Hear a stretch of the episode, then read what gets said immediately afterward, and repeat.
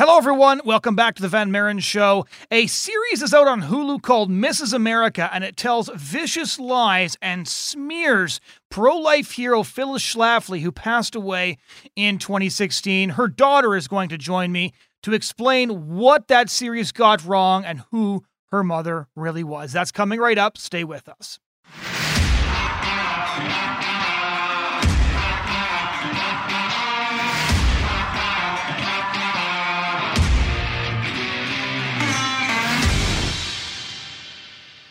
Hello, everyone, and welcome back to the Van Maren Show on LifeSiteNews.com.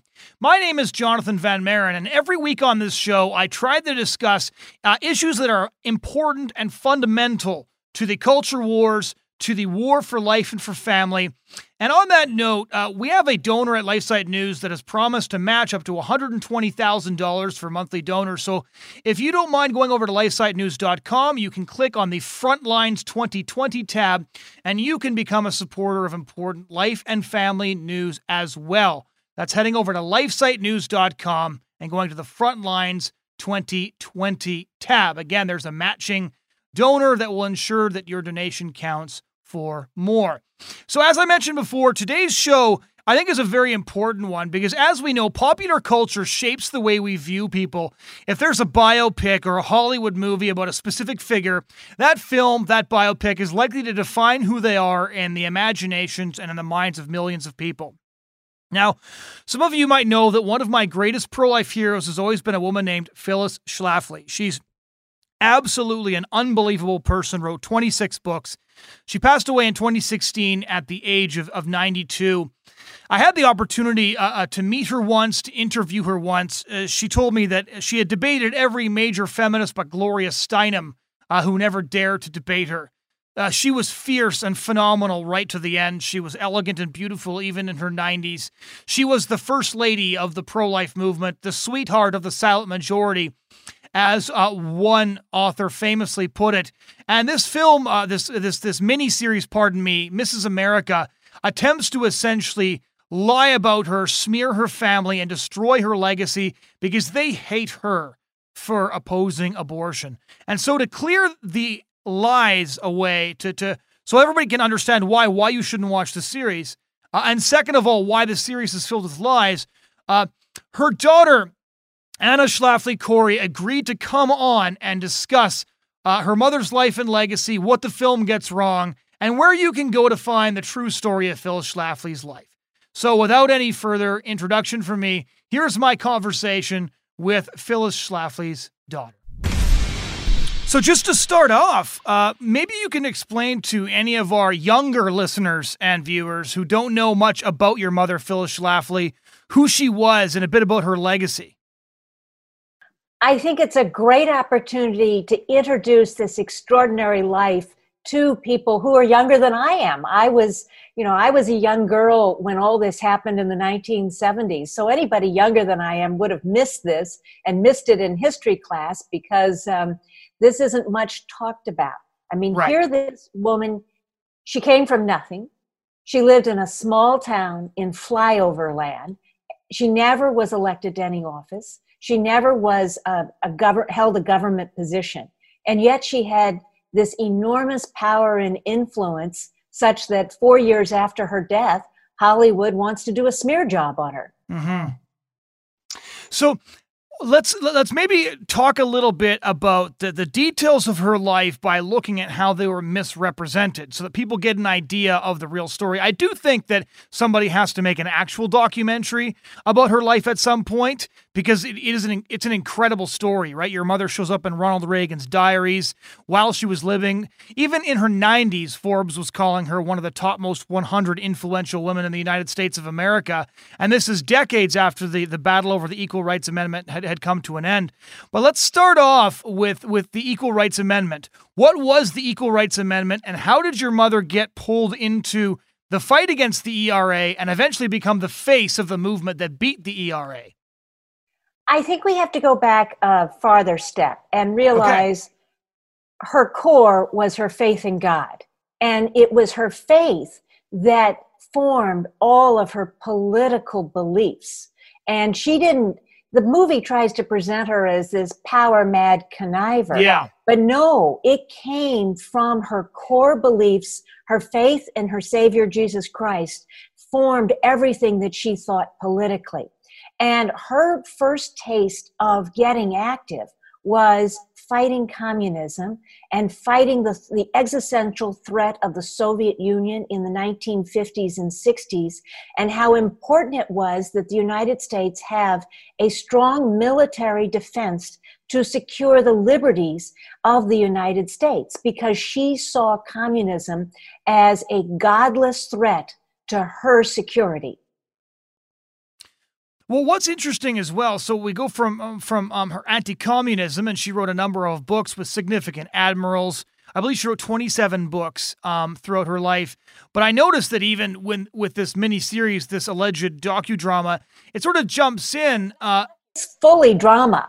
It's fully fictional. They make up characters, they make up dialogue, they make up scenes. They had an agenda. There is nothing documentary about this. They declined to talk to the historian who wrote a book about my mother's work named Donald Critchlow, mm-hmm. and it's called Phyllis Schlafly and Grassroots Conservatism. They didn't even want to talk to him. They wanted to make things up, and they did. So here's a question uh, that I wanted to ask you actually, because I'm sure you've read uh, the book by Carol Felsenthal, The Sweetheart yes. of the Silent Majority. Yeah. Uh, and and I, I read that book as recently as a couple of months ago. And throughout the book, chapter after chapter, she keeps on saying things like the feminists were so positive that Phyllis Schlafly couldn't be sincerely motivated. They were so positive that there had to be something cynical uh, some sort of conspiracy at play because they simply could not bring themselves to believe that a woman might totally reject their view of what liberation actually was. Now, basically, yes, the, the feminists, the, you you have to. They don't allow for diversity of ideas. If you don't believe them, then you have to be a pawn or puppet of somebody else and that's one of the threads in this movie is that she was a puppet of of men you know, mm-hmm. who set her up to to be the face of of, of anti-feminism well, the, the, the, strange thing though is, so I read in one uh, mainstream media article that apparently Carol Felsenthal, or uh, I think I'm pronouncing her name right, the author of The Sweetheart of the Silent Majority, was one of the historical consultants on the film. And the only way that can be the case is if she's decided to abandon her previous research or if the filmmakers hadn't read that book, because Carol's conclusion was lover or hater, Phyllis Schlafly was who she was and believed what she believed. And the film fundamentally says she didn't believe her own arguments and was very disingenuous. Do you have any idea what, what Carol Felsenthal thought of this film or how there can be such a disparity between what the book said and what the miniseries said? Well, Carol Felsenthal is listed as an, a producer, an associate producer on the show. She she did give advice. Her book was used. Uh, she uh, she talked to the actors. She just she described things. I mean, a lot of the um, the uh, the details that they got right obviously came from Carol Felsenthal and her voluminous notes from the 1970s when she was interviewing not only my mother but most members of my family. The book she wrote, Sweetheart of the Silent Majority, is an excellent book and has a, a real, uh, uh, you know, really showcases. But you see, Carol Felsenthal was a useful idiot for the agenda of this movie. She never involved herself to find out the message that they were going to take. So if you read the introduction to Sweetheart, Carol Felsenthal talks about how she chased down every rumor Mm-hmm. About mm-hmm. Phyllis Schlafly being, or uh, uh, w- that she was um, racist, or that she was aligned with racism, or any of those things. She chased them all down and found out that they were all false allegations. What does the movie do? The movie tries to present her as aligned with racists. I mean, that's mm-hmm. the kind of they had an agenda and they they used Carol Felsenthal's information, but they uh, re, they rejected her conclusions. Now, Carol Felsenthal has said has written voluminously about how she uh, found Phyllis Schlafly to be a fascinating person yeah. and she liked her personally but she rejected her ideas and she mm. She disagreed with her on every issue and that it just made her mad that Phyllis was so likable and when she was, was spouting these things that Carol didn't like. But one of the, the, the key deviations from Carol's book, which is why I was stunned to find out she was a historical consultant on on this miniseries, is Carol specifically spends a couple of chapters talking about how the feminists were sure that the your mother and father's marriage must have been terrible. She was sure the kids must have been neglected. But she says at one point in the book, even the neighbors who didn't like Phyllis admitted they had a wonderful family life, right? She's like, she couldn't find a single shred of evidence that the sort of relationships that end up showing up in the miniseries existed. And so they're either ignoring all of the research done on this issue, and this is the only personal biography uh, uh, of your mother that's ever been written. And I think we're due for for another one, but this is the only one that's been written so far. So the only evidence that they actually had got rejected entirely. And so I'm really wondering how how how they could square uh, claiming that they were using this book as a source with the fact that they literally portray things that Carol writes have been discredited in the book they claim is one of the sources. Well, it's a question for Carol Felsenthal to answer because um, she didn't see a preview cut, uh, cut of the show. So the okay. question is, how does she feel about it now that she's seen it, and how they twisted uh, her her advice in the movie?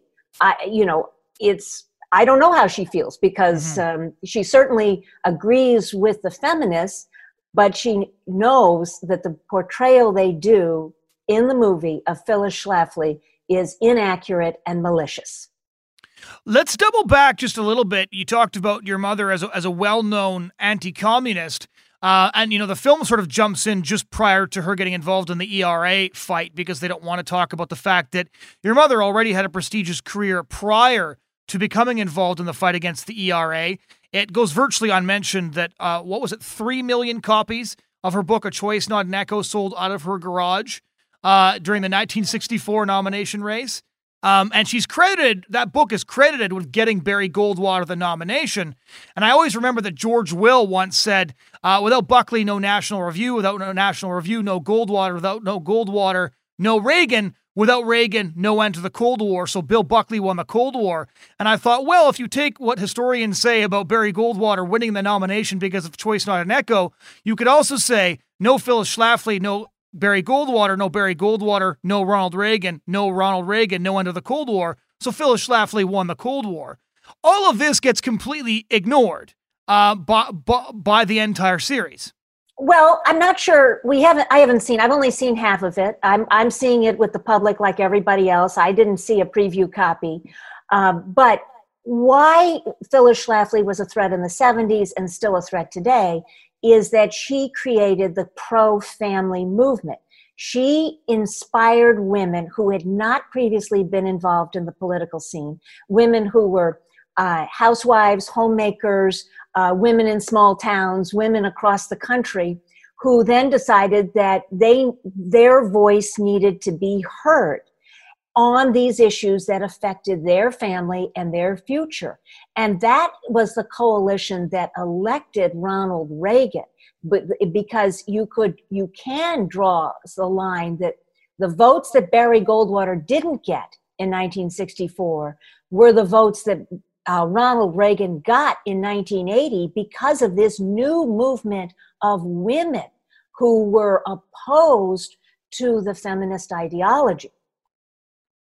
So let's start with how did your mother get involved in the fight against the Equal Rights Amendment. Because one of the things that's accurate is that she was primarily interested in anti-communism. She was primarily interested in, in in Republican politics and the internecine fights going on in the Republican Party. She was a conservative. She was against the establishment. How did she get involved in in the fight against the Equal Right uh, Equal Rights Amendment specifically? Well, I think it is a continual line. They presented in this movie as a pivot.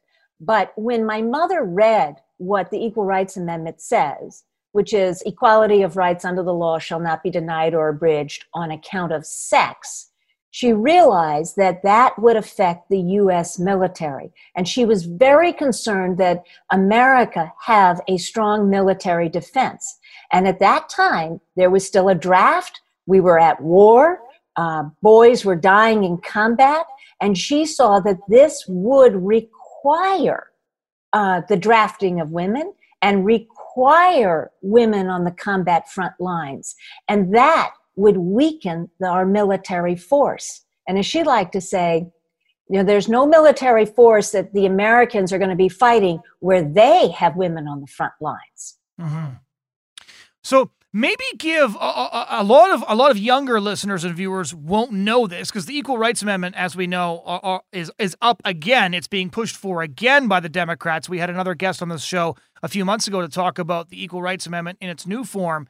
But what were the odds that your mother was up against when she decided to tackle the Equal Rights Amendment? Because I remember, so I interviewed her a couple of years before she passed away, and she said I was up against two presidents, two first ladies, almost the entire Senate. So, so how, uh, what, what were the when she headed into this fight? What what were the odds that she was facing? They were enormous odds because the Equal Rights Amendment, um, in order to amend the Constitution, you need a supermajority of Congress and a supermajority of the states. It had already sailed through Congress and was on its way being ratified by the states when she started the fight. Um, the three presidents who opposed her were Nixon, Ford, and Carter. So note that they were Republican and Democrats because right. both the Republican and Democratic parties were in favor of this amendment. And then there was the news media Hollywood stars and celebrities, uh, the whole pop culture that it is the time has come for this type of um, sex neutral society. Um, every the, the the there was a the the culture was completely opposed, and and so she rallied people who had not you know been involved before and that's and she inspired women and gave them a voice and they ran with it. And so, how did she get from, okay, the Equal uh, Rights Amendment is a threat, the entire political establishment of both parties is against me, the President of the United States is against me? I believe Hawaii um, uh, confirmed their support for the ERA, what, 30 minutes after the congressional vote? Like, states were falling like dominoes almost immediately after the ERA got passed. And then Phyllis Schlafly stepped in. And it's interesting because both Donald Critchlow, in his book, as well as Carol Felsenthal, basically state if Phyllis Schlafly hadn't stepped in, the Equal Rights Amendment would have passed. Um, there's just so so how how did she create this? How, how did so how how did how did she beat this? It's so hard for a lot of people to think about. Um, you know, the way she would refer to herself, right? A housewife from Alton stepped into the way of this oncoming train and stopped it. So how how did she do it? Well, it, it it's nuts and bolts lobbying, which is you get people who are who are actual voters in in state rep, for state representative districts to go and talk to their representative. It's really amazing how few people can impact a vote in within the state because most people never they don't even know who their state rep is much right. less call them up on the phone or go to the state capitol and talk to them so if you get a handful of people to go to a representative in his in his office and talk to him, that that is hugely impactful. And learning how to do that kind of on the ground lobbying is very effective. It's very effective today because people think, well, you know, I'm just one lonesome voice out here. Mm-hmm. But what this shows is one lonesome voice can have a profound effect if you actually show up and lobby your representative because they do listen to the voters in their district. So how did she create these networks? Obviously her her newsletter was extremely famous. Um and and then what how did she achieve her very very first victory? The very first state where the ERA lost when the feminists were were sure it was going to win. Well, so back then, and I know this is hard to believe now, but we only had a telephone and the US postal mail. And so you could mail things out, but that was a little slow. You could call people, but that's one by one. There's no blast email type of things that we are used, so used to today to get the word out. It seems so um, uh, easy today.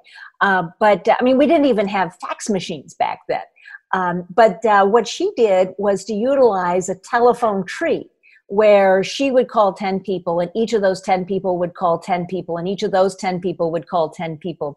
And that kind of um, that was the kind of building a network of getting people involved and uh, to whether it was to show up at a rally at a, at a state capitol or to call a state representative on this particular issue. So that is the nuts and bolts of of, of direct lobbying, which is what our representative democracy is all about. So, when did the feminists start to understand that the housewife from Alton and the legions of housewives that were following her leadership posed a real threat to something they thought was going to be a piece of cake? Well, I think um, when the when the bandwagon started to slow down, they started to get more worried about it. But they certainly always thought that it could be passed and and I think they got worried when they passed an extension, and I think it was in 1978 was when they passed the the amendment was due to expire in 79. They passed a three-year extension that took it to eight, 1982, but the last state to ratify was in 1977. The bandwagon had completely slowed down, and furthermore, five states had voted to rescind their previous mm-hmm. uh, ratification. And so the tide had turned. And what, what my mother showed is that the more people learned about the amendment, the less they liked it. When they realized the consequences of, of, of what the words mean, they sounded simple, but the consequences were an enormous transfer of power to the federal government. The consequences would really hit the most vulnerable among our uh, among us and particularly in schools athletics correctional institutions women's shelters. That's when it really started to hit people that this was not a good idea. So what were a few of her key arguments against the equal rights amendment? Because she she often said um, in, in, in, in her books that one of the most brilliant things that the ERA supporters did was to call it the ERA because it's it's so hard to oppose. It's why even a lot of Republicans were like, maybe we're not a big fan of this, but whatever, right? We'll just vote for it. Um, you know, you got to give them something once in a while, sort of thing. So, how did she build her successful case against the ERA? What were her key arguments back then? Well, the key argument was always the military. It was always the idea that women would be forcibly drafted and forcibly put into combat troops. And even today, just as Ruth Bader Ginsburg has said, equality means women and men in equal numbers on combat front lines so right. just try to envision that that that and and so using the words of the supporters of ERA was one of my mother's best tactics. In fact, I think she she reprinted the NOW hand the National mm-hmm. Organization for Women's Handbook. She reprinted and sold copies of it because she thought the ideas were so crazy that once people read what what NOW wanted, they would be on Phyllis Schlafly's side. Mm-hmm. So how how important was abortion in, in, in this entire fight. Of course, partway through the fight against the ERA, Roe v. Wade kind of made abortion on demand a moot point. I know that the ERA would have guaranteed not only the right to abortion, that was sort of an inevitable consequence, but also to a taxpayer funded abortion. To what extent did, did abortion figure specifically into the ERA fight? So abortion built as a as an argument. It was not it was not immediately the argument on it, and um, and in 1973, when Roe v. Wade was decided, for a lot of, of people, abortion was seen as a Roman Catholic issue. Well, right. the Catholics were opposed to abortion, but other people said, eh, you know, eh.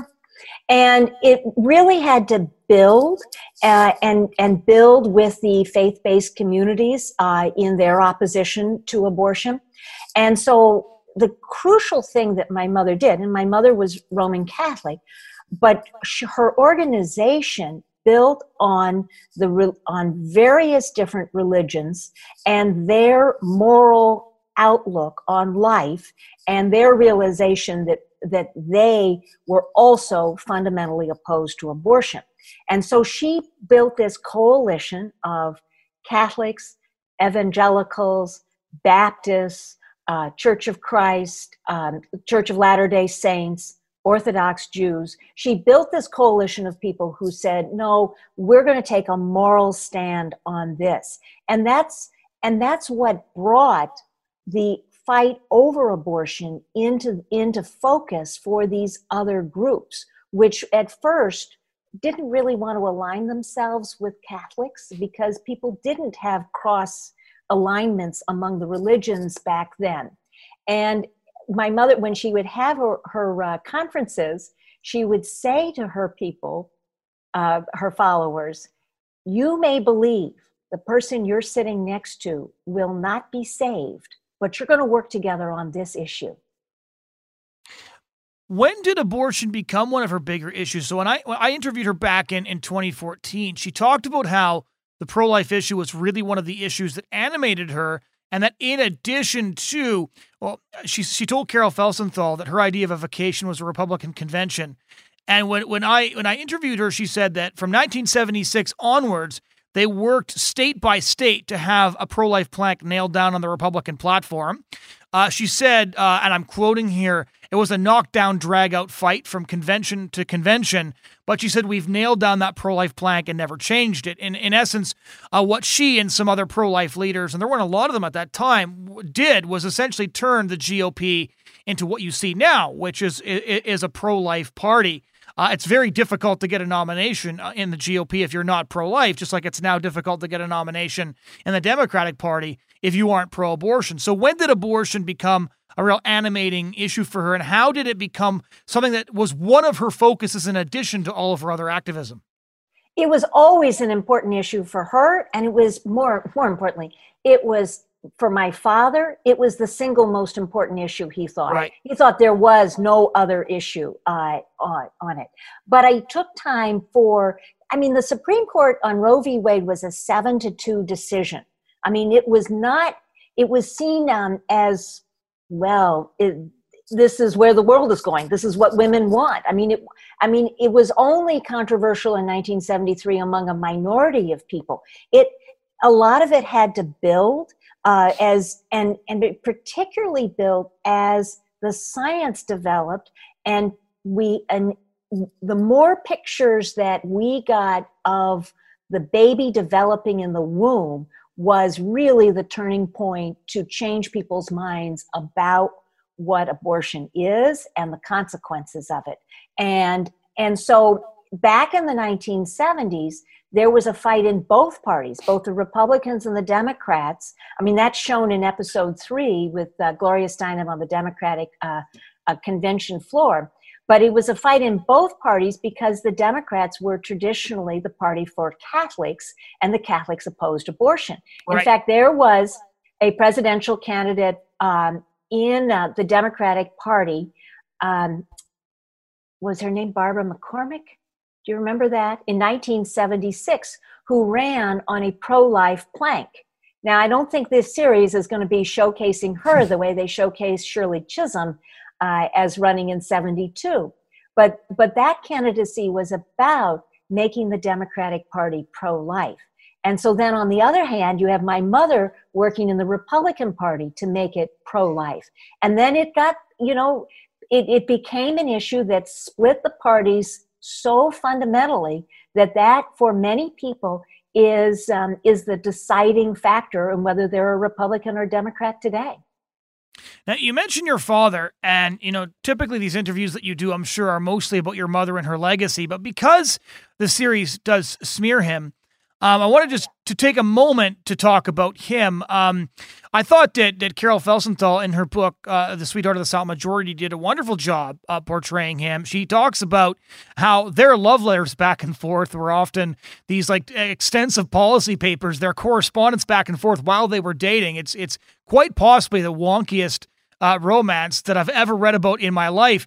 But it, she was like made it so clear that although they were obviously very attracted to each other, one of the key things was that they set each other's brains on fire. Like they had all these these long debates, and and and and and she was so incredibly intelligent that it kind of knocked him over.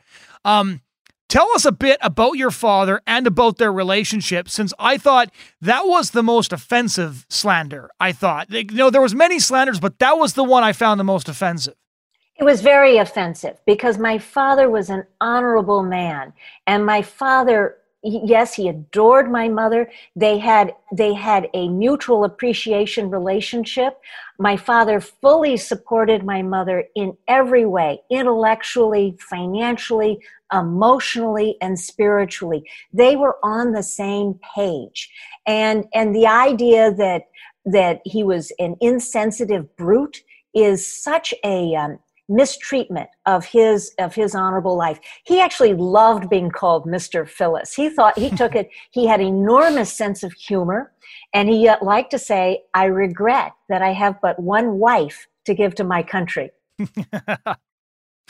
that you that's I hadn't actually heard that line. That's a pretty that's a pretty phenomenal line. Uh, I, I wanted to ask you you a personal question as well. I've read a lot of the reviews now. I think most of the the, the the pro life and pro family oriented news sites have, have come out to condemn the series. The Daily Caller, Live Action, uh, we're doing this for LifeSite News, uh, the stream, you name it. Um, what was it like for you and for your siblings personally when this came out? Because obviously, I'm sure that in some ways this this series this series must have been quite hurtful. Well, I reached out many times to talk to the producers and the writers to get you know so that they could hear the truth and have and have the evidence of this remarkable life. But the the writer uh, the producer of the show said recently that she had no desire to talk to anybody who actually knew phyllis schlafly no desire to to have evidence or the truth. She had the story that she wanted to write and she didn't want to be distracted by by uh, by facts uh, and and so I, I, I had a pretty good idea that it wasn't going to be a favorable look.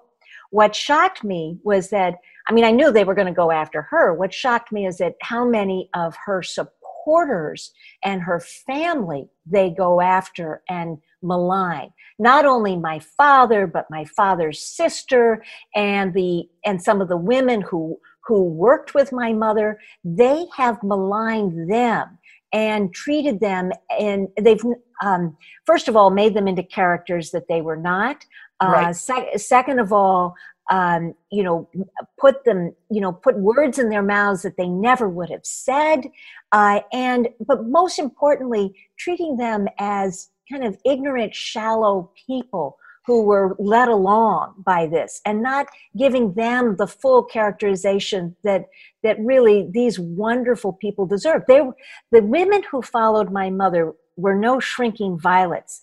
My mother made leaders and she encouraged people to become leaders uh, and they did. And they were forceful people who wrote books who got out who started their own organizations. And that was uh, that's really the success of my mother was figuring out how to expand her reach by duplicating herself across the country with these wonderful um, leaders in their state organizations. And um, i mean just as a minor, as one example they they they have a lot of fictional characters that are allegedly my mother's supporters because they don't want to take on the real people but they do one real person named rosemary thomson and they they make her into comic relief which is just not who rosemary was. I mean she was she was a she was a real intellectual and a force and a writer who then later on got a high position in the reagan administration. I i, I just don't know why they weren't interested in this fabulous story of these women. And um, but i guess it's because they wanted to make heroines out of the feminists instead do we have any idea? Uh, I was curious about this, and I figured if somebody had heard, you would have. If Gloria Steinem has said anything about this series, I believe she's 84, 85 now. I saw her once at the Women's March back in the day, but of course, she is the hero of the series, right? Um, she's she's she's pushing for abortion nonstop. When she gets angry about abortion, it's because you know she's overcome with the righteousness of what abortion is and why it's so necessary. There's like the the sort of like uh, founding myth of, of Gloria Steinem's life, where you see her preparing for that abortion she got in 1957. She actually uh, dedicated her 2015 memoir to the the abortionist uh, uh, who killed her baby back in, in 1957. Do we know what she thinks of the series? I've not seen any comment from her on it, but you're right. She is she is treated as a heroine.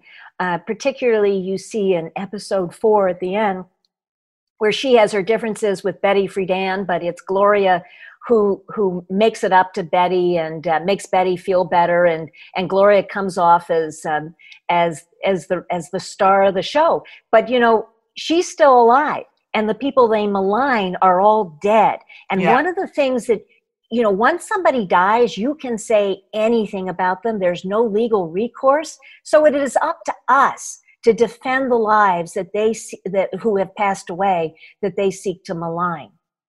What have other members of your family so far uh, said about this film? Because I, I, do imagine it must have been very difficult, or, or are they just avoiding watching it entirely? Well, I haven't talked to them since I've seen some of the episodes, and you know, there's still some more episodes to go.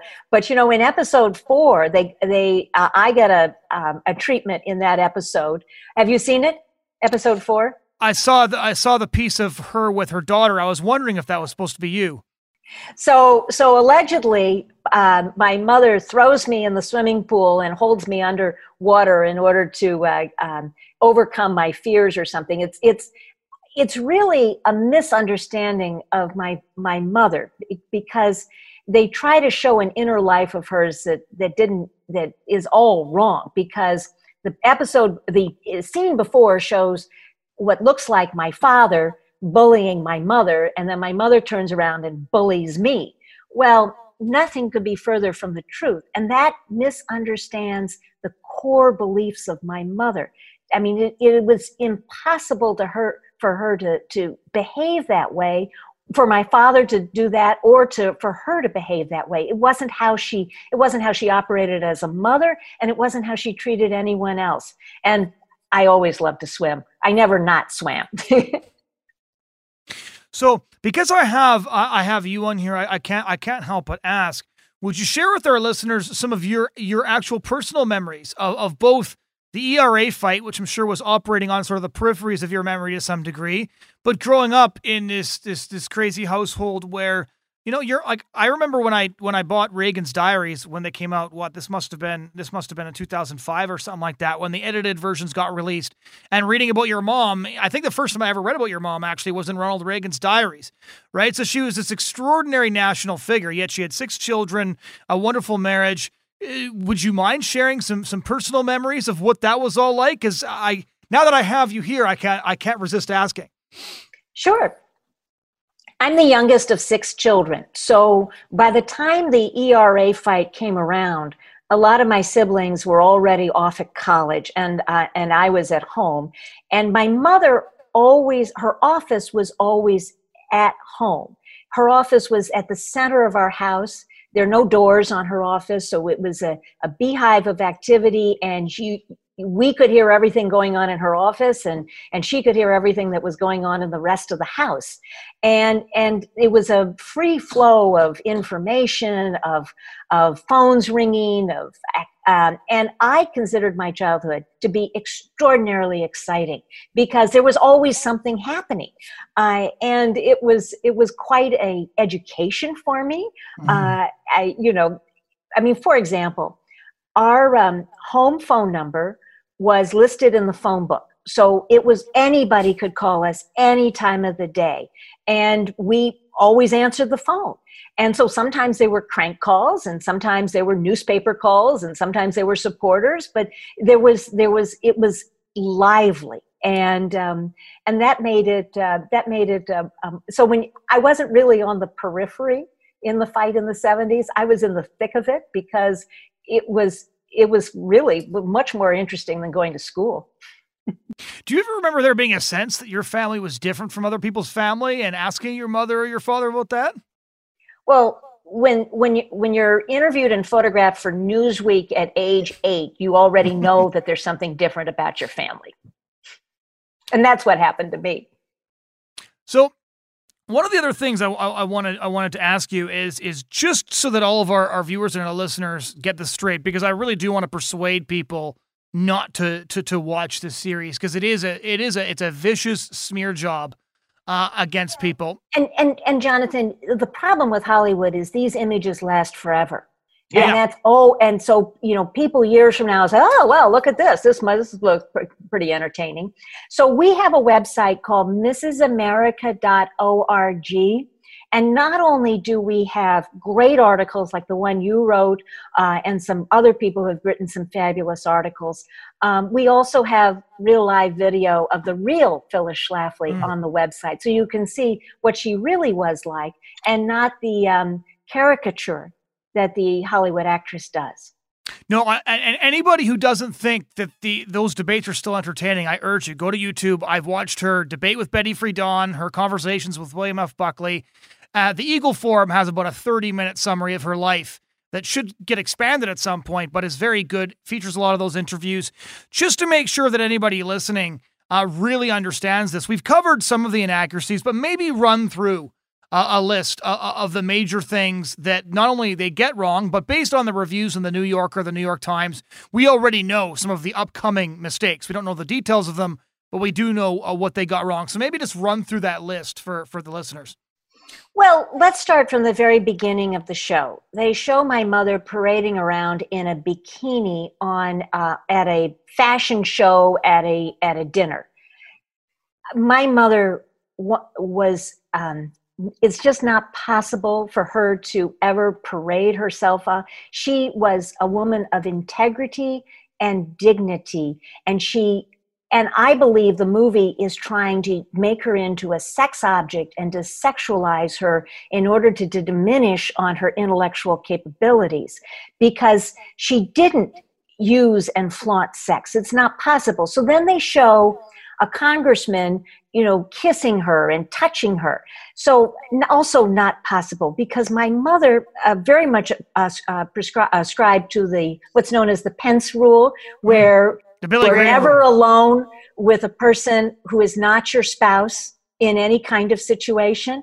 And I can attest that she very much, she never would have been alone with a man who was not her husband. And I know that because frequently she took me as her chaperone to some of these events that my father didn't want to go to because my mother would not dine alone with a man who was not her husband or be alone or let a man touch her or flaunt her her body out. Um, i mean it's just it's not who she was. And i think that really tries to diminish her character because I mean, fundamental to my mother's life was a lifetime commitment to one person, and mm-hmm. she fully lived that.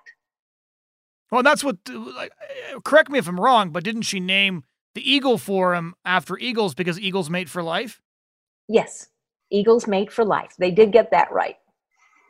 So, I guess final question: uh, Can you direct uh, the listeners and the viewers uh, one to sources of real information about your mother, to anything you want to recommend for them to read to catch up on, and then maybe let's restate the website there uh, that they can go to pinpoint all of these mistakes. The mistakes are on mrsamerica.org the organization that my mother founded in the early 1970s with her dedicated group of female volunteers is called Eagle Forum. Our website is eagleforum.org. We are still thriving today. We have a mm-hmm. Washington office. Our headquarters is in Alton, Illinois, and we um, publish a, a monthly newsletter. We have daily emails, and the website is chocker block full of information on all the issues because I think what's important to realize about my mother is that she was not a single issue person. She was interested in everything. I think there's hardly a political issue out there that she didn't make an opinion or a statement on and become engaged on. And she had a 70 year career of, of writing, and it's really quite full of her philosophy, and it never changed it i mean she she honed her her her issues she honed her beliefs and and she was able to broadcast them effectively. Why didn't president trump speak at her funeral after she passed away? Uh, President Trump uh, gave remarks prior to her funeral starting. My mother had a traditional Roman Catholic funeral, and uh, and at a traditional funeral, you don't do um, eulogies and speechifying like that. Right, speech. well, thank you so much for joining us to to walk through all this. We really appreciate you taking the time. It is my pleasure, Jonathon. Thank you for having me on. Ladies and gentlemen, that was my conversation with Anne Cori uh, Schlafly Cori, the daughter of Phyllis Schlafly, discussing her mother's life and legacy and the lies of the miniseries Mrs. America. Thanks so much for joining us this week. If you head over to lifesitenews.com and click on the podcast tab, you can check out past episodes. If you like this YouTube video, if you subscribe to this show, you'll get alerts uh, for the next episodes coming out. This show does air every Wednesday. Thanks so much for joining us, and we do hope you'll join us again next week.